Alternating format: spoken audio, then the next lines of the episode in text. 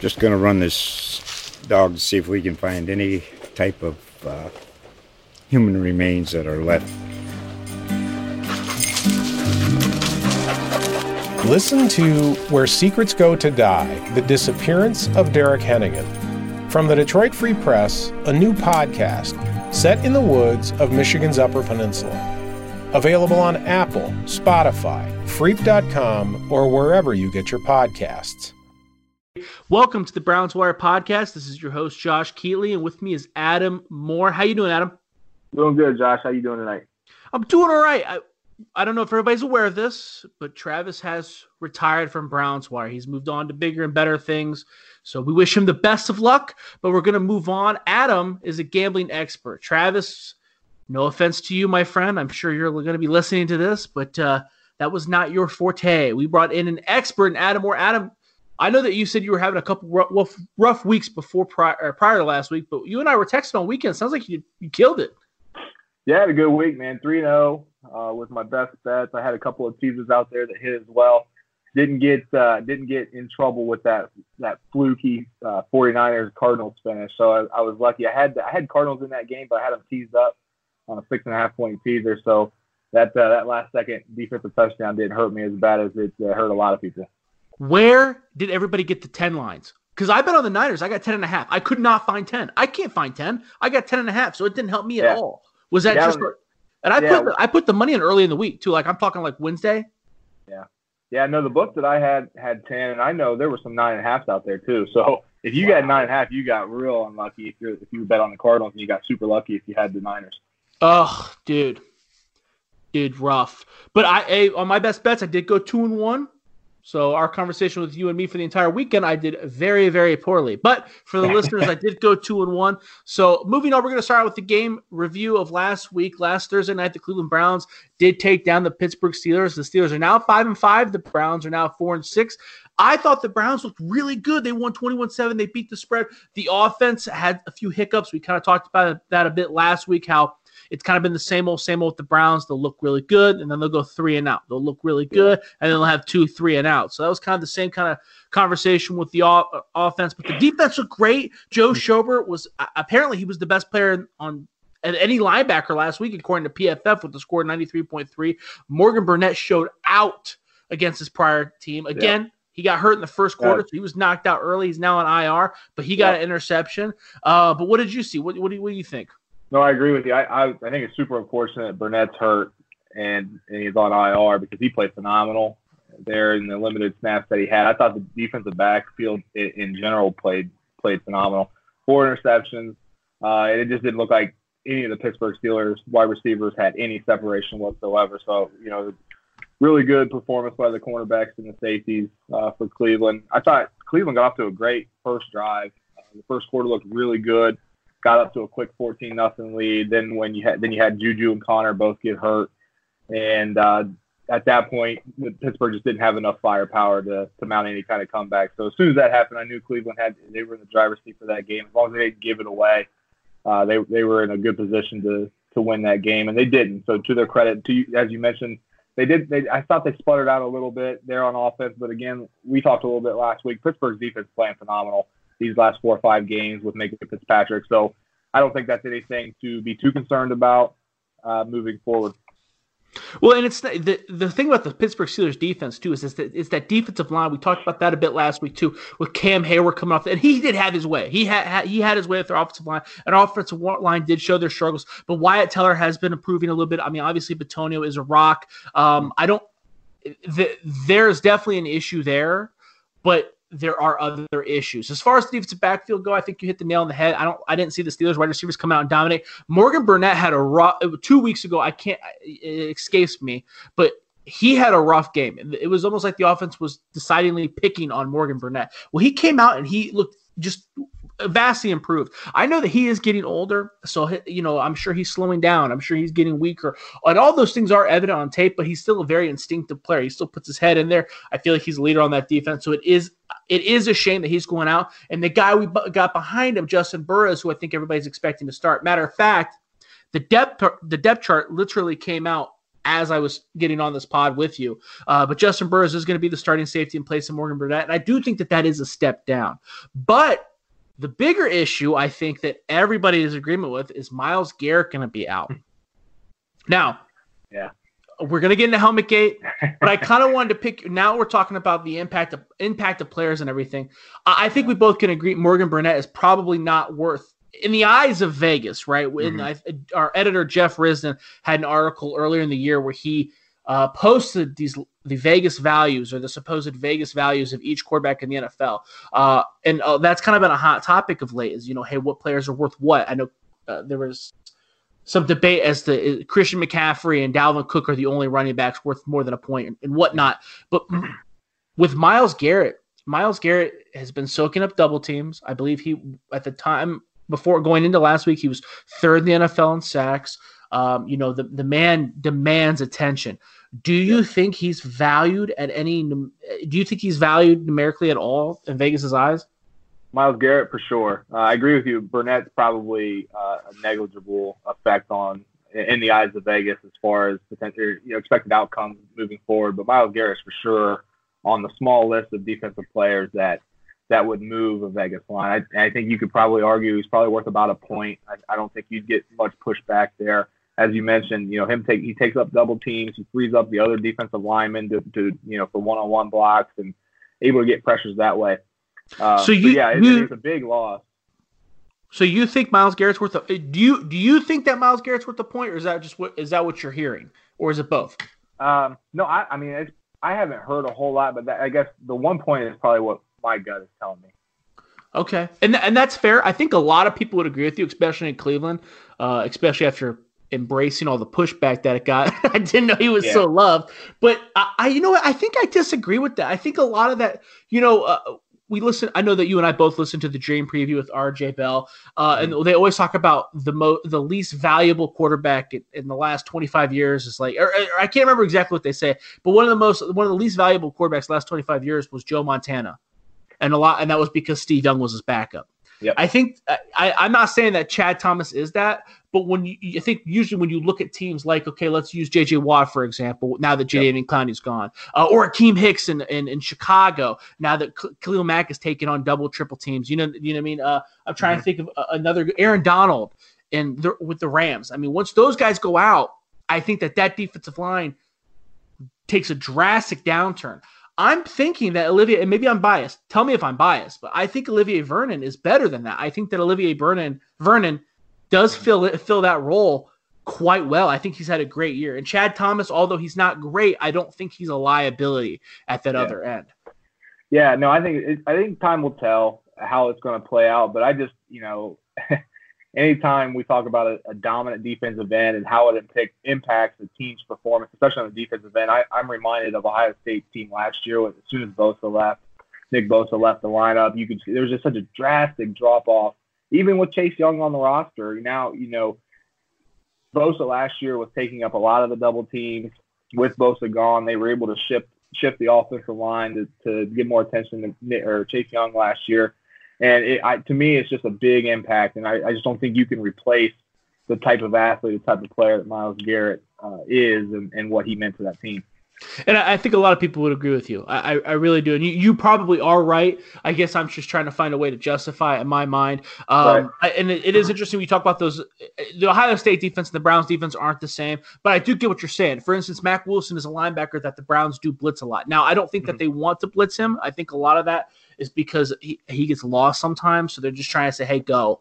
Um, but that is a if if those if Myles Garrett is demanding those double teams, that's another lineman that's not necessarily paying attention to to Mack Wilson. So I, yep. I, I, could totally see in that. Now with Joe Schobert, Joe Schobert had an, an, amazing game. We talked about his PFF grade of 93.3, which is the highest. Uh, he was extremely effective in coverage. He had an interception. Uh, he also had a sack on the game. Uh, what do you think he's worth? What, what what are you seeing from Schobert? No, he's obviously playing very well. And, and the uh, the interception he had, I, I believe the the Rudolph kind of threw it behind his defender, and, and he was able to pick that ball off. Uh, obviously in a good position there, but he, actually, he had two interceptions too. I'm sorry. I wrote that down. Oh yeah. yeah, yeah, yeah. No, but anytime you're talking about defensive players, you really and, and, what they mean to a team as far as expected points through the eyes of Vegas, you you you have a re- it's a really small number of defensive players that actually matter to uh, expected points or to the line, and I, I just don't think he's going to matter a whole lot. The only other time that that those types of um, injuries can really move a, a Vegas line is when they're cluster injuries at a position. So, for example, you have three offensive linemen out. Uh, that that can cause a, a, shift in expected points on the offensive side. You know, if you have um, four defensive backs out or three defensive backs out, at that point is when those. And I, we're going to get to that here uh, later with our best bet. There's a situation where there's uh, really banged up secondary that uh, that uh, we'll we'll see how that how that affects our line. Which is funny you bring up cluster injuries. Cluster injuries is something that Travis and I talked a lot about, not only with best bets, but with handicapping the other team. Uh, for instance, when we go into the Miami Dolphins game preview, I feel like there is a, an instance of cluster injuries, or maybe not cluster injuries, but cluster, let's say transactions with a mm-hmm. certain unit on the Dolphins. But we'll get to that in a bit. We, we have to talk about, I know it's been a week ago, but Twitter is still filled with it. Actually, I'm very upset about how passionate everybody's been about it because I spent 12 hours – sifting through Canadian Football League football, okay, trying to find the six best prospects possible that I think could play in the NFL. And last year I wrote a similar piece and it did very well. This year, I, I don't think anybody read it because they're just so focused on Myles Garrett content. And I can't blame yeah. them. What did you think about the whole thing, man? The uh, dude took off another man's helmet and swung it at him. Yeah, it's really unbelievable. And and I know it's not a popular take, and I and I know you, you know you played football, I played football. It's um, don't know if you've ever been in a skirmish, but I, I've been in one in, in my life. And, you know, when you're in that, when you're in that moment, you are truly not thinking about anything else. Uh, you know, and so I, I can understand. I have some empathy about where where where he was in that at that state or at that point of the game with his mindset. But you know, it's not you know it's not that's not excusable, and you just can't do that. I guess. It, and, uh, and and I hate to say this because I know Browns fans are going to grill me, but here's here's the part where I think it makes it more devastating. Okay, and mm-hmm. you, you you use playing football as an example. Yeah, we've all we've even in instances. Let's say I I stub my toe. I may I may stub my toe and and throw a table or something. You know what I mean? Mm-hmm. Like everybody's had that that weak point or that that thing that's agitated them to where they just they just go off the handle. Here's the point that upsets me. I feel like Villanueva was trying to like calm him down and like pushed him away and was saying, yeah. you know, like we don't, we weren't there. I don't really know what was said. I don't really know what happened. Just I, I don't think that Villanueva was looking for a fight. You know, he's, right. he's a veteran. I mean, actually, he is legitimately he was in the army.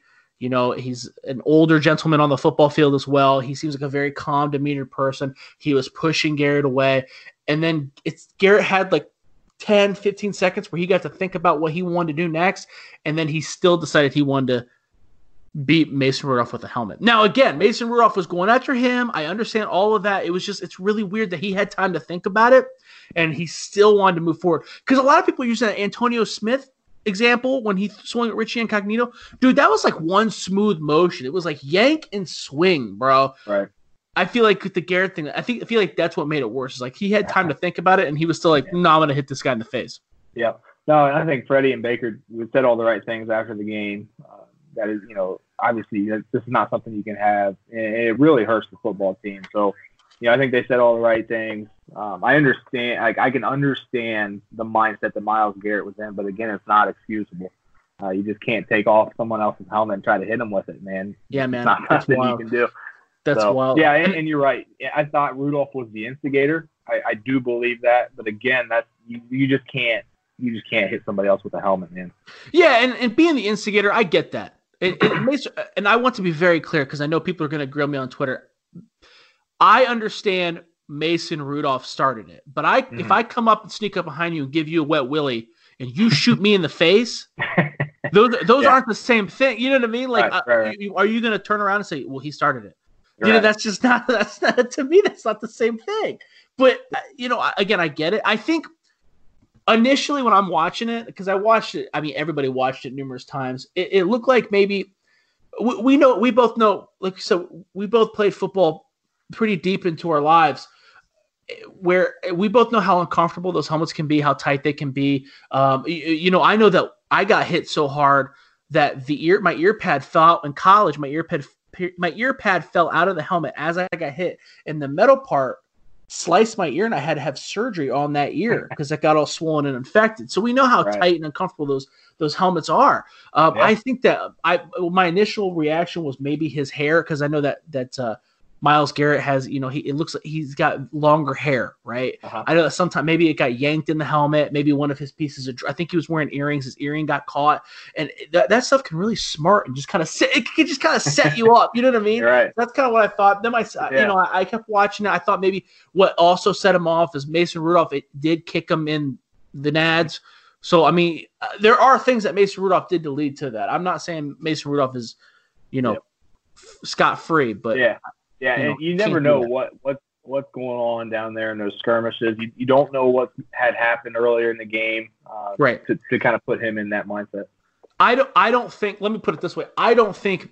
I think Mason Rudolph. I think Myles Garrett got mad on that play. I think Mason Rudolph either kicked him. He was kicking him in the in the balls, and he was squeezing, you know, moving his helmet around, and he was just, at, you know, those are multiple things that are probably upsetting Myles Garrett, and you know, he just panicked. I don't think anything was said.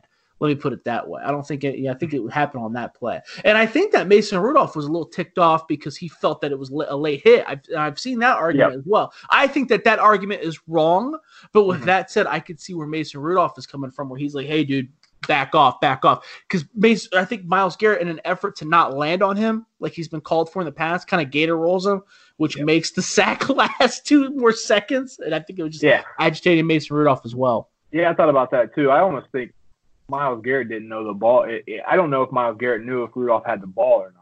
So to me, it almost looked like he was just trying. You know, he was trying to make a sack, Yeah, and and I so maybe Rudolph took exception to that. I don't know. I think I, I think that's what happened. I, I, and again I don't know. No one really knows, but I, I think that's kind of what happens. Mason Myles Garrett was going for the sack. Mason Rudolph felt that it was a late hit. My, in an effort to stay off of his body, he kind of gator rolled him. That Mhm. upset Mason Rudolph even more. At that point, he grabbed onto his helmet and just started to try to squeeze it off. Um, you know, and I know that we were talking about. That's another thing I want to add too. We talk about how oh well Mason Rudolph couldn't get his helmet off, but he tried. If he would have tried, he was going to smack him that's I don't think I don't think that's a valid argument either. I mean, we see Mhm. I think in that actual game we saw hands to the face called twice. Hands to the face is lit- legitimately when you just shove your hands up a dude's face and the helmet almost pops off. I mean, we saw it last night with um, I, I believe Bosa did it to the Chiefs. Where no, I'm sorry, it was Melvin, Melvin Ingram got uh, Yep. called for when he shoved his hands. around. I mean, you know, I mean th- that happens all the time. Um, so helmets do move. You know, you guys do adjust the, or mess with another dude's helmet all the time. Uh, what Myles Garrett did is is completely different. Uh, hopefully, everything gets resolved with that. I do think he's a great person. Uh, you know, I, I know he does poetry, likes dinosaurs, all that good stuff. you know, I, I've I, I've met him. He, he seems like an awesome dude, an awesome, genuine dude. He's just an animal on the football field, and he got upset. Everybody has that Yep. moment of weakness, and I don't blame him. Um, but Yeah, moving he on, seemed- Yeah, he seemed to almost immediately regret the decision he had made. So uh, you know, that's a you know, if you're talking about somebody's character, I guess that's a good thing.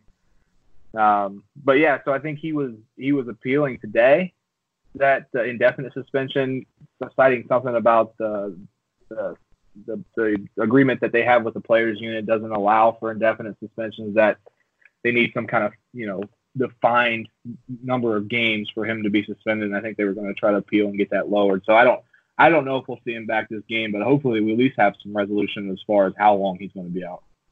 Or Yeah. back this year, sorry. Yeah, I, would expect it. I would expect it to be right around the four game range. Um, Yeah. But again, I don't. I don't know. I, I always seem to be wrong about these suspensions and stuff like that. I- I think it's Mhm. also important to remember. I'm, I'm talking to some of my other colleagues that are, are kind of throwing their hat in the ring, and they're they're comparing this to domestic violence uh, issues, like you know Kareem Hunt or Tyreek Hill. I don't think that you you can. That's kind of like apples and oranges. Um, Yeah. It's. I think it's it's much more difficult to suspend someone based off of something that they've done out of the workplace, I guess is what I'm trying to say. Oh, With Myles. Garrett, yeah, it happened on national TV, and it happened while he was at work. It'd be like if I if I had a panic attack at work and slapped my boss. Yeah. you- does that make sense? If I if I'm doing Yeah, something it. at work, I feel like it's more. Hey, this is what we got to do. Yeah, I, I don't sense? think they. I don't think the NFL or I don't think anybody really wants to set that precedent. Uh, Yes. So you know that that's a that's a dangerous line to kind of to straddle, but you know hopefully we'll get some some clarity on it moving forward. And, Yeah. and you know, and to me, the NFL just seems so inconsistent with how they're passing down these penalties. I just don't get it. I may I may I posted some on Twitter. So Myles Garrett got an indefinite suspension. This kind of goes back to um, just how how times have changed. You know, 15 years ago today is when uh, you had that huge goal in the stands with the the Pistons and the Pacers. You remember that? Oh, the Malice at the Palace. Yeah, 15 years oh, ago today. so I, I don't I'm, I'm not I don't recall what uh, what the penalties they received, but um, the thing going back to the thing I posted on Twitter. Remember when Andre Johnson he hit Cortland Fist or Finnegan with a missile? Yeah, uh, and he didn't get it. He didn't get suspended at all. He got fined. Uh, but that was a huge fight. They both took each other's helmets off. They didn't hit them with each other, but they tossed yeah. them. And then Andre Johnson lit Finnegan up a couple of times. But again, no suspension there. I'm, I'm not saying that, that that's comparable to what my Myles Garrett did. I the I do believe he deserves some kind of suspension, but what that is, I don't know. And and I do think I guess that was my point with with bringing up the domestic violence thing is the Cortland Finnegan Andre Johnson thing. That is something I, it is different, but it is more comparable. It's it's hard to I my only when I when I keep telling my colleagues that you the at home penalties or the at home allegations are different than something that's happened at the workplace on live TV. Okay. Yeah. I'm not saying that it's better or worse. I mean, it's obviously Myles Garrett is obviously a much better human being than Tyreek Hill. I don't think anybody, I don't think anybody would argue that. I'm just saying the penalties. It's it, it's harder to penalize someone for doing something outside of the workplace because you don't really it's all allegations. We know that Myles Garrett took the dude's helmet off and smashed him in the face. That happened on live TV and it happened right. at work. That's how so that's how it is. So the Andre Johnson thing I think is much more comparable. I think the difference with that kind of goes back to the both those dudes were swinging, both those dudes were causing trouble, both those dudes were mouthing off. Uh, and um, Mason Rudolph was doing that too, but it was kind of I I do think when Myles Garrett took the helmet off and that 10 seconds passed where he had to think where he was able to think about it or five seconds maybe i'm exaggerating. I think that's what really did him in. Like it's like dude you had a you could you had time to think about how stupid you're being and you still right. decided to swing the helmet. But like you said hopefully it's not as bad as it seems. Uh, the nfl always tends to overreact. Oh we're going to suspend him forever and then they say okay two day, two games. You right. know we, we've seen that before so we'll, we'll see how that goes. But moving on the Browns got to overcome that. They're going to be playing the Miami Dolphins. It seems like a good team to overcome that with. Uh, I know that the spread opened up. Miami was a nine point underdog, uh, but now the spread's moved to 10 and a half. I don't know about you, but I already put my money on Cleveland given the 10 and a half. Uh, Miami's two and eight, five and five against the spread. Cleveland is four and six, three, six and one against the spread. And they are slowly moving up the rankings. I told you last week, we t- I always try to check to see who the worst team against the spread is. It is no longer the Cleveland Browns with that victory last week. So nice. I, I, ex- I, expect the Browns to smash them. It looks like the Browns yeah. are, are slowly gaining momentum. They're slowly gaining their rhythm. I'm not concerned with the defense. I'm upset about Myles Garrett, but I feel like we do have pretty solid depth behind him. Uh, I feel like Wilks is calling a really great game plan. I feel like Schobert has really elevated his game. Greedy Williams has slowly progressed throughout the season. Denzel Ward is definitely getting better. He looked rough the first two weeks of the season, got hurt. He's back. He looks like he's healthy. He's shutting down receivers. Uh, Damarious Randall, I, I, I believe his he's he's only going to get fined, so it doesn't like he's going to be suspended for his uh, smash of the head that he committed last week. Uh, but he's also playing very well and effective. I, I I do feel confident about the Browns. I feel more confident in their defense than their their offense, though. Yeah.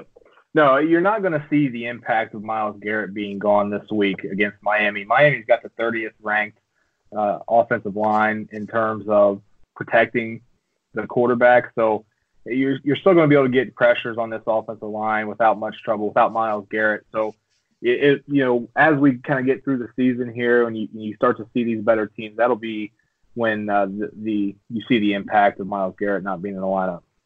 Yeah, and I do. Uh, the most interesting thing I find about the Dolphins, we talked about the cluster injuries at the beginning of the pod, is the defensive backfield of the Miami Dolphins. It, mm-hmm. We're not dealing with necessarily cluster injuries, although Xavier Howard is on the IR. Uh, to leave on the IR. Yeah, exactly. Well, they yeah. He, I mean, I guess technically he never really suited up for the Dolphins, right. but we will go ahead and count that. But Minkah Fitzpatrick is gone as well, right? So they've yep. gotten a whole slew of new defensive backs. The only I uh, Eric Rowe and Bobby McCain, uh, Bobby McCain are the only He's questionable. Which one? McCain. Yes, because of his shoulder, but they're saying yep. they're saying he's going to play. So let's let's assume he's going to start. But there you go. That that adds to the cluster injury factor, right? Yep. But they got two cornerbacks who were undrafted free agents. Granted, Ryan Lewis was an undrafted free agent back in 2017. I think he's legitimately and double check me on this. Anybody, feel free. He's been on more teams than he's had spent years in the NFL. I, I really I think that for sure. Now here's the interesting thing though. Nick Needham He's actually played quite well. This is a guy. He came. He was at University of Texas El Paso last year. Was an undrafted free agent. This was a guy I wasn't high on at all. I wasn't high on at all. Had him as an undrafted free agent. Didn't think he'd stick. I think a lot of people would agree with me. He does have good length, six foot one ninety three. Um, and the Bills picked on him quite a bit, right?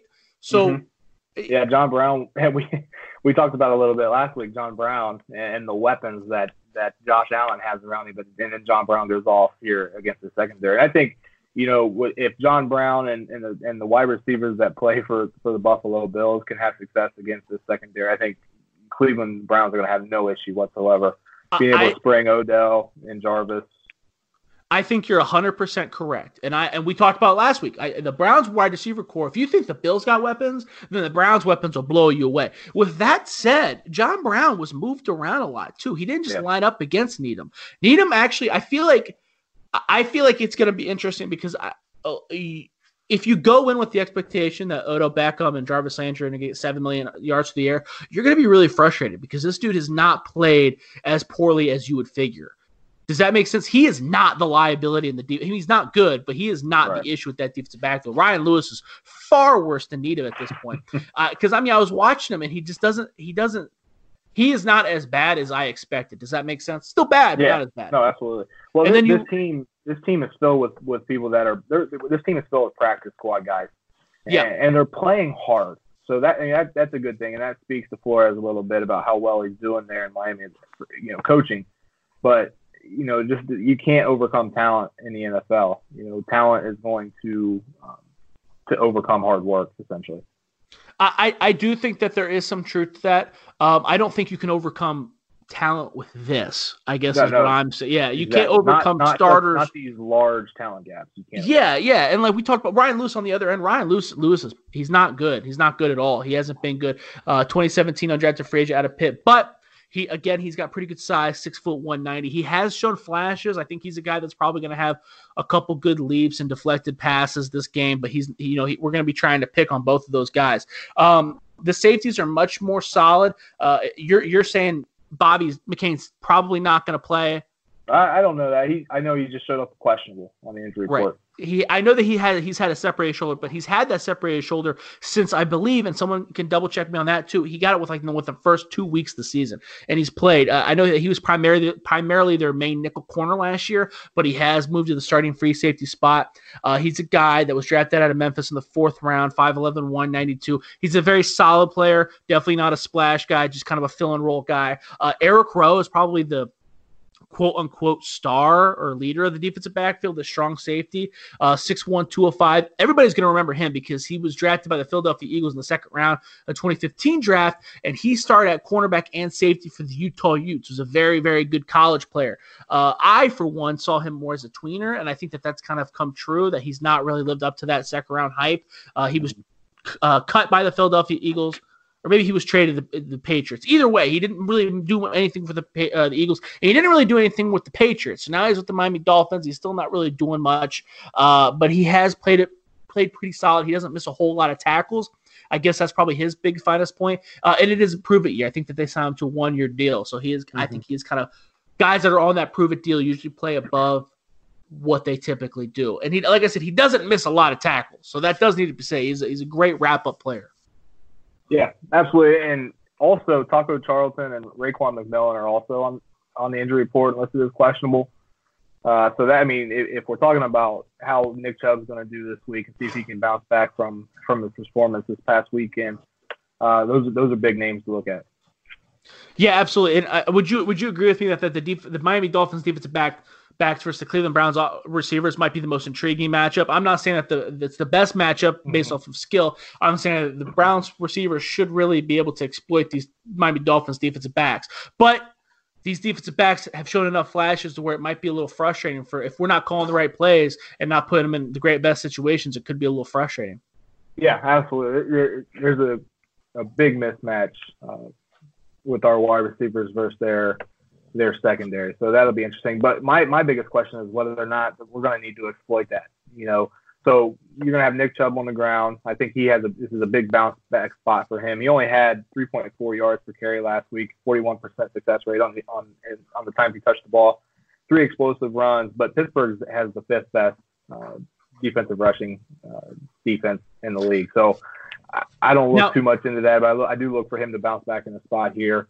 Um, at home with a large spread, I think they're going to lean on Nick Chubb and Kareem Hunt. Well, let me ask you this too, because again, for everybody that's listening, Adam is by far way more the analytics guy than I am. You said success rate. Now, when mm-hmm. you talk about the running back success rate, that takes into account the down and distance, correct? Absolutely. Yes, absolutely. Okay. So it changes. You know, first and ten is going to be different than second and four is going to be different than third and one, as right. far as Just, what's what's classified as, as a successful run. Perfect, perfect. And there are, I did run across some interesting stats. Cleveland is obviously we all know Cleveland is two and four their last six games. Cleveland is five and one their last six games against Miami at home. I didn't know that. And they're also four and one their last five November games. Did you know that, Adam? I did not know that. Miami is one and ten their last eleven games on the road, and Miami is three and six their last nine games against Cleveland. So those are a couple fun facts for everybody if they're looking to slide some, or if they're looking to feel better about the competition. Yeah, yeah, no, I, I think this is a big big spot for Cleveland. I, I don't think this, this is going to be much of a much of a game in my opinion. I think this is this is a game that can can really get out of hand uh, here in a hurry. Miami they lost 37 to 20 last week, but they also had a return yes. uh, kickoff return for a touchdown. So those are kind of fluky. So if you're just looking at what the offense and defense did, it, it was more like a 37 to 13 type of game. They just got demolished. So yeah, they were terrible yeah, so you know this is an opportunity. I think Cleveland gets back gets back on track here. Um, kind of builds off the momentum that they've that they've built these past two games and really put the put the big number on Miami. So so you sound really confident. I already said I put down my money on Cleveland. Have you done the same? I have not done, I have not put any money down yet this week, and I'm still early in my process. As you mentioned, I, have got I'm very analytical with how I approach these things. I've got some spreadsheets here.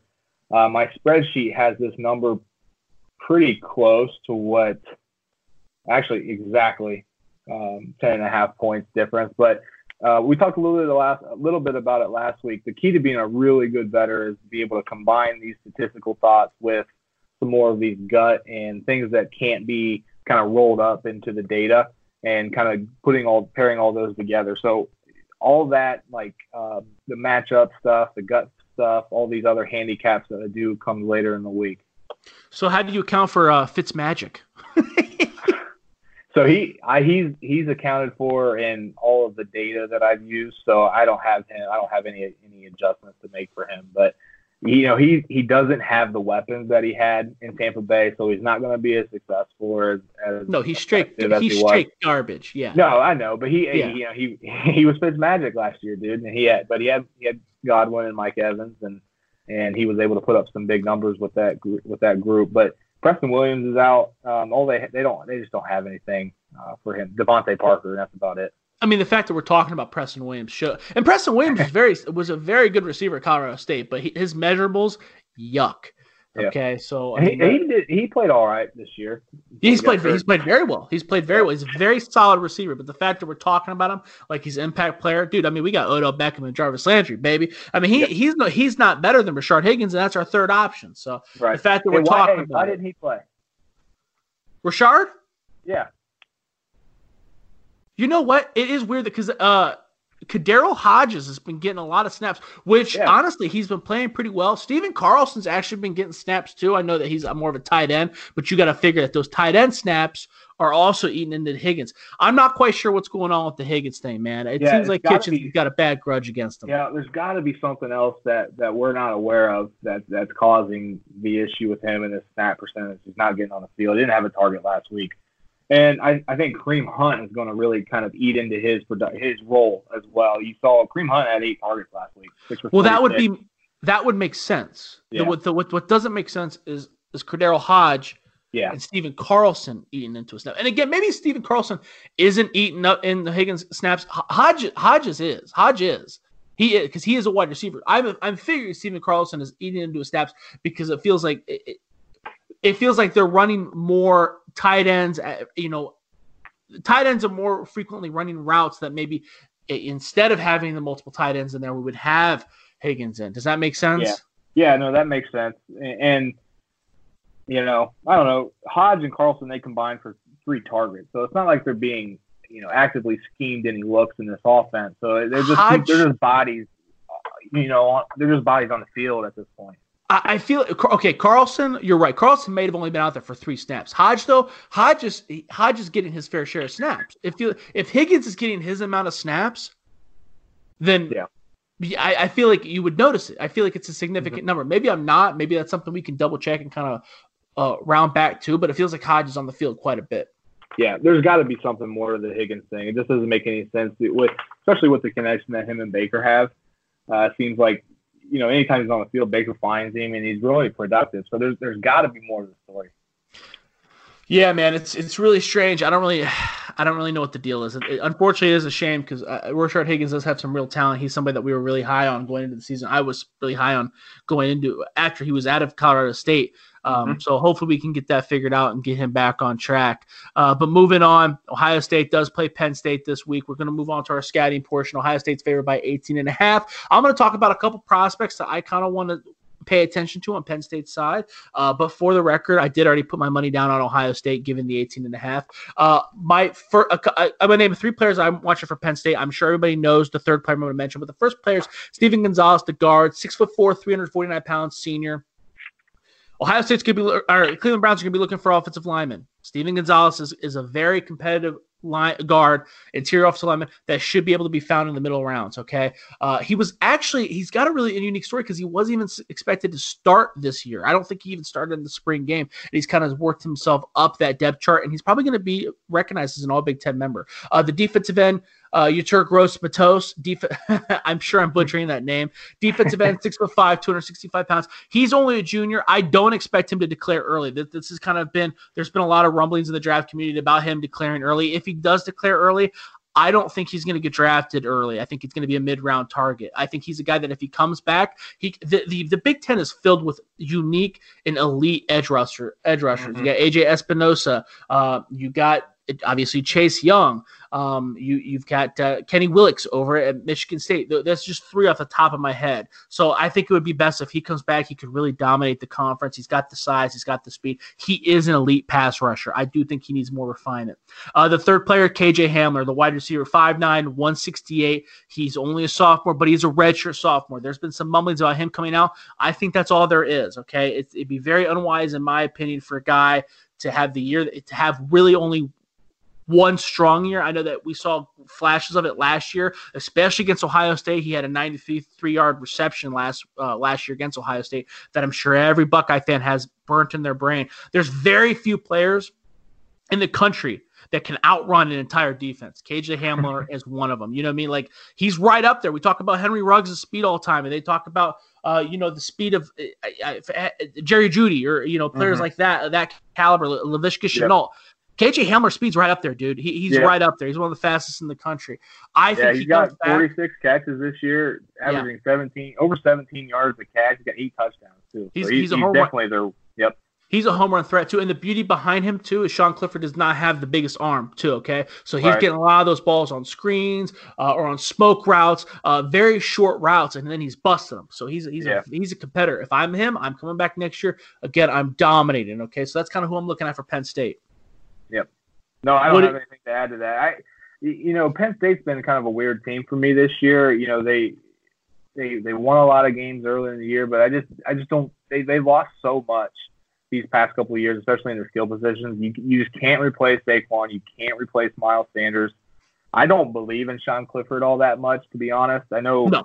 you know, he can get out and run, which is hopeful, but I just don't trust his arm, and I just I just don't see how they're going to put up a lot of points on us this weekend. No, I like I said, I put my money on Ohio State early, but I do yep. think that that Penn State offense is pretty competitive. I just think that it's going to be a track meet, you know, for the Buckeyes offense.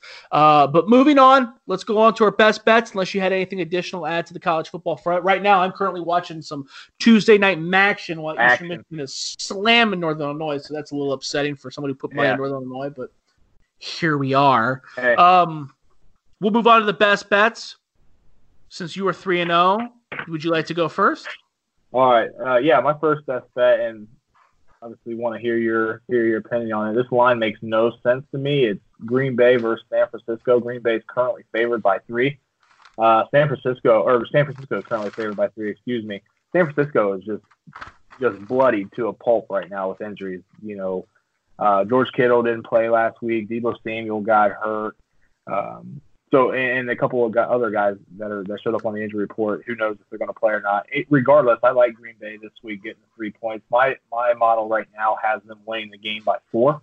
Uh, so that's like almost seven points in line value. So unless I'm missing something, and I'll, like I said, I'll dig in more this weekend, this later this week and this weekend uh, to see what I could be missing. But I really, really like the Packers right now.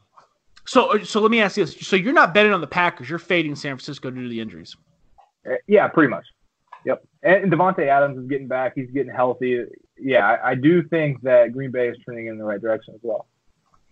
Huh. Well, I, you know what? I hate to say it because last time I disagreed with you was, disagree with you was on the Eagles game, and that didn't turn out in my favor. But I, I, I haven't bet on the game. That's a game I'm probably going to stay away with because because like you, I'm not really sure why the line is the way the way it is.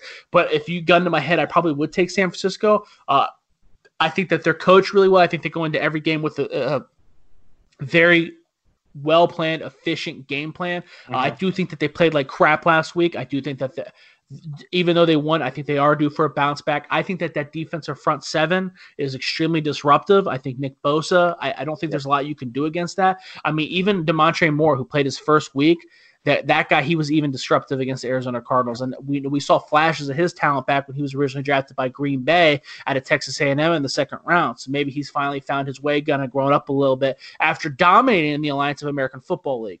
Uh, but obviously he's kind of a secondary character. Nick Bosa is the main character. Richard Sherman's been pretty solid throughout the year. Uh, and then there, I mean the Niners offense we talked about Deebo Samuel being hurt, George Kittle's being hurt. That that offense kind of revolves around the run. So as long as they can mm-hmm. hammer you right in the mouth, I don't really know if it's any effect. Honestly, as far as like the Vegas line goes, I don't think Kittle's worth anything. Yeah, he, he's going to be worth very, very little if he is. But this is kind of goes back to the cluster injury talk. Like so, you have you have Debo Samuel, Matt Breida, and George Kittle all questionable right now, and we'll get more clarity later later on in the week whether or not they're going to play. Uh, right now, I, I, I, guess my my thought would be Vegas thinks they are going to play with how that line is, is shaping up. Again, even with them in, I still think I, am on the right side here with the Packers. Um, but yeah, if if those three aren't able to play, I just think that Green Bay will be able to kind of make San Francisco one dimensional. As soon as you can make a team one dimensional, you can stop them. So I do like Green Bay here on on Sunday night. Well, I guess we'll put chalk that up as a disagreement and pay attention. But you have been you have been beating me on the disagreement. So my first oh. best bet. What are you gonna say?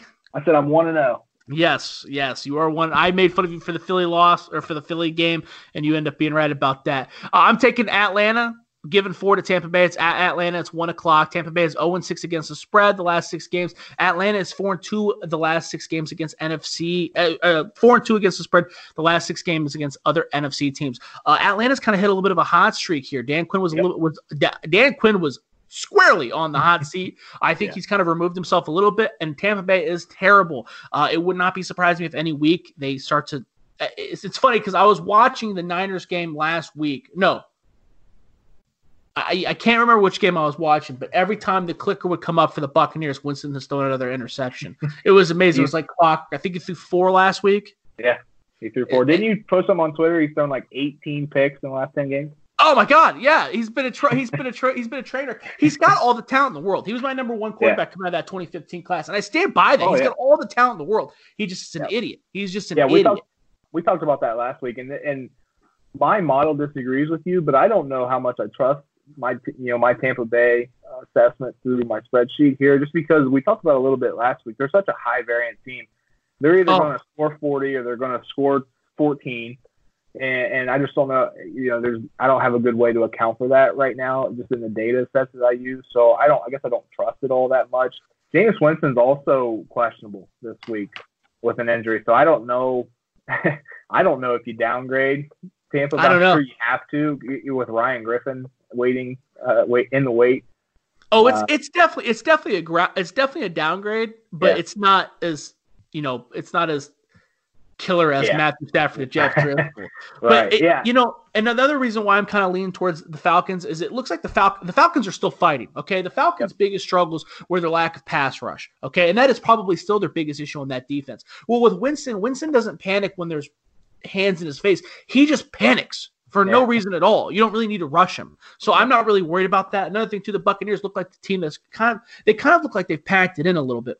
Uh, OJ Howard had a real nasty drop at the beginning of the game, and then they just benched him benched him, never to be heard of again. You put in Cameron Brate. That to me is not a sign of a, of a team that is instilling confidence in its youth and ready to, to try to build on that. It looks like a team that's ready to blow up the foundation and rebuild from scratch. So I'm trying to get on that before the spread reflects it. Does that make sense? Because eventually, agree the spread- eventually they are going to blow it up, and the Yeah. spread is going to reflect it, and that spread is going to look much closer to the ten and a half you're seeing with the Dolphins than it is the four. Yeah, and I think it was. I saw it on Twitter.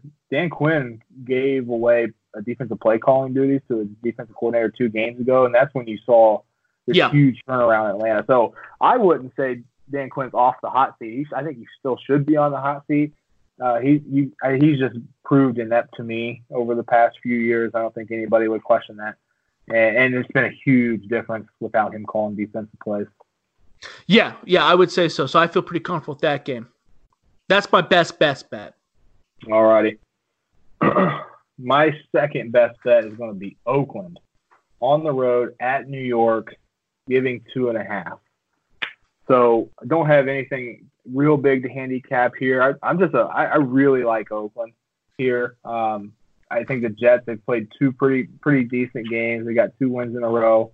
Um, look kind of looking for them to return to earth here. Um, like Oakland on the road, they're used to it. They've uh, they played uh, pretty pretty unfavorable schedule thus far, so they're, they're certainly comfortable on the road.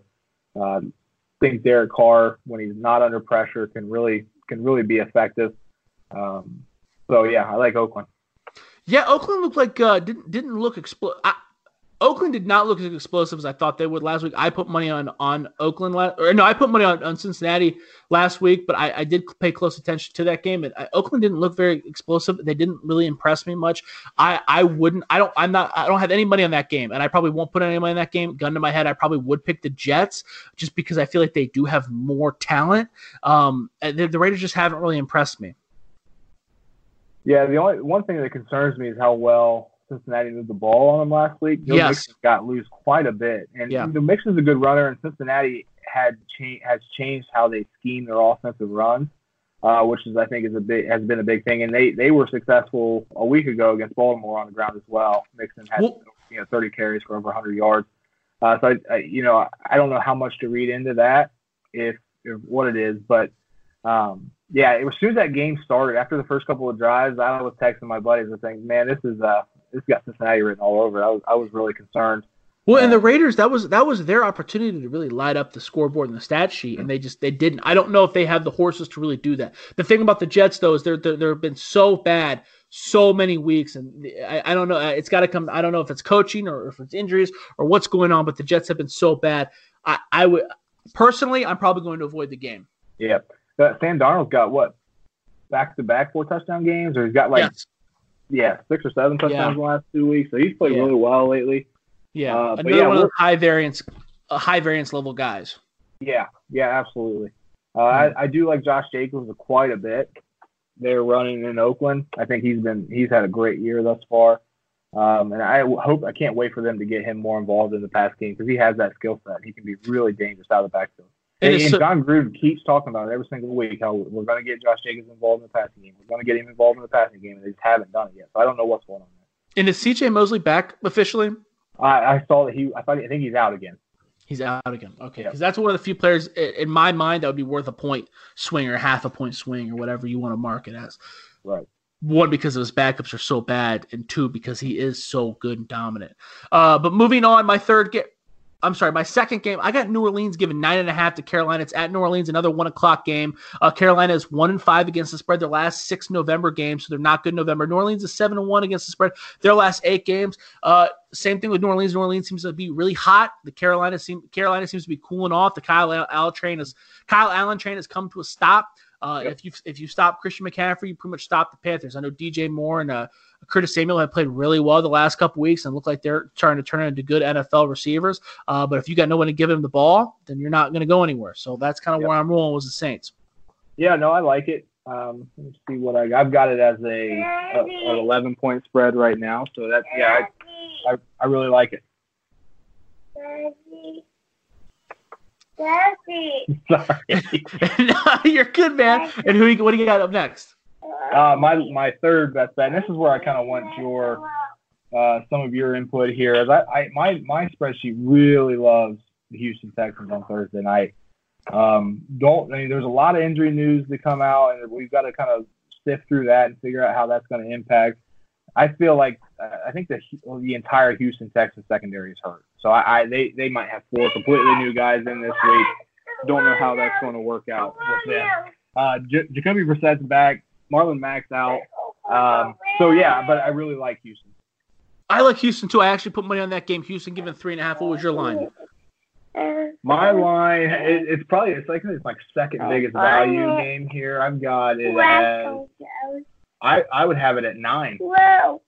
Really, I and I, you know what? I agree with that. I do think Houston's going to come out. It's a home game. We talked about Thursday night games with there with there being more talent that really showing out, especially with the injuries to the Colts. I don't really think they know what they're going to do with their running backs. I, I know a lot of people like Jonathan Williams. I think Jonathan Williams is a very solid running back. You would think that Nyheim Hines is going to be in the mix some there too, but that might add more confusion to the offense rather than clarity. So I agree with you there. I actually put money on the Houston Texans Yep. already. Will Fuller should be back. Um, Yeah. And we're getting accustomed back into the offense. And I, I texted you this this week. This uh, last week was the was the first time Deshaun Watson has been beaten by more than seven points since high school. So I think uh, I think he's in a in a real big bounce back spot here. Yeah, that, that statistic blows my mind. You know, they always Yeah, say me don't- too. I couldn't believe it. It's wild. They always say never to bet on bounce back games or or to say the phrase they're due for a win because they said that's such Yeah. a square comment. But I really, you know, when when something like when you get beat as bad as the Texans do, I think that there is some there is some credence to that. I think that that is, you know, hey, he's going to bounce back. They're a good team. They don't stay down for long. So I would agree with you there. My yeah, they 13 absolutely got embarrassed by Yes. by Baltimore. I think I, if there is a such thing as a bounce back spot, I think this is it. Coming Yeah. back on home, short week again when we talked about where talent kind of really reigns supreme here. Yes. Uh, Indianapolis without two of their best playmakers, without Marlon Mack, without T.Y. Hilton. So I, I really like this spot for Houston. Absolutely. Now this third game, I know you're going to disagree with. I'm going with the the the away favorite. I'm going with Detroit, giving three and a half to Washington Sunday one o'clock game. I know I'm betting on Jeff Driskel. I know I'm betting on away game on the away team. I know that technically that this means that you know they have the Lions favored basically by a touchdown. I agree with that. Detroit's four and one against the spread their last five games against Washington, so they kind of have their number. Washington is two and seven against the spread their last nine games. It's no secret that the Washington Redskins are bad. It's no secret that Dwayne Haskins has struggled as well as that offensive line and that offense as a whole. So I'm rolling with the Lions. They didn't. Yeah. The Lions didn't look bad last week. Driskel. Driskel's not the answer. Driskel's not good, but he's not a liability. No, I, I agree with you. And and I, I actually last week we talked a little bit about what what the downgrade from Stafford to Driskel was, and in my in my handicap I had made it a six point downgrade, but I in this week I I made it a four. I thought I was really impressed with Driskel. He did a really good job distributing the ball, and when he didn't have anything open, you you saw last week how good he is with his feet and how he can Yes. make things happen once he gets out of the pocket. So I do like I do like Detroit uh, this week, and uh, yeah, I agree with you. And Bo and Bo Scarborough looked like a good running back too. He looked very solid. Looked like the running Yeah. back we saw at Alabama. So I'd be looking forward to more of him. But that's it. That's what the best bets. Unless you had something else to add. Hey, got nothing else to add, buddy. Had a good time. All right, awesome. If you guys have got any questions for us, go ahead and hit us up on Twitter. I'm at Josh Keatley16. Adam, where are you at? I'm at more two one zero two. Oh my God, that is such an awful Twitter handle. But Yeah, if you have any betting questions, Adam will be more than happy to answer them. Just, I will be more than happy to answer any questions you have for me. And we're Yeah. out. See ya.